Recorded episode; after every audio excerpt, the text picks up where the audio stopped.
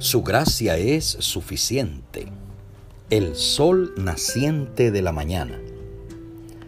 Temamos pues no sea que, permaneciendo aún la promesa de entrar en su reposo, alguno de vosotros parezca no haberlo alcanzado.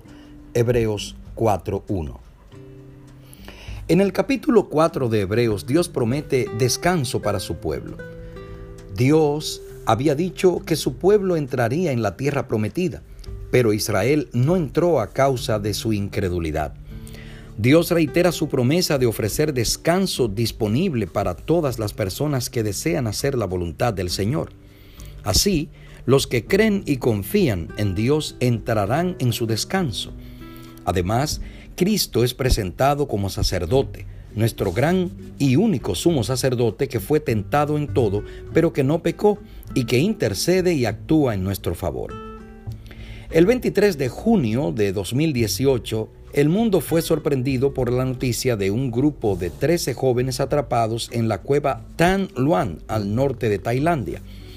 Eran de un equipo de fútbol llamado Jabalíes Salvajes. Tenían entre 11 y 16 años y su entrenador 25. Las anticipadas y copiosas lluvias inundaron parcialmente la cueva donde los chicos habían entrado para hacer un paseo.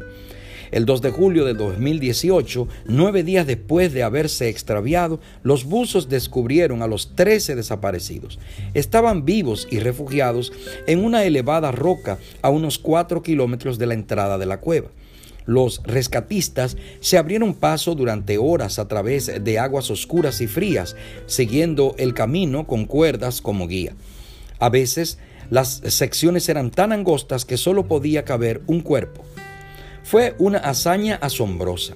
Después de dos agonizantes semanas, los niños fueron rescatados sanos y salvos. Ellos, sus familias y el mundo reposaron de la angustia.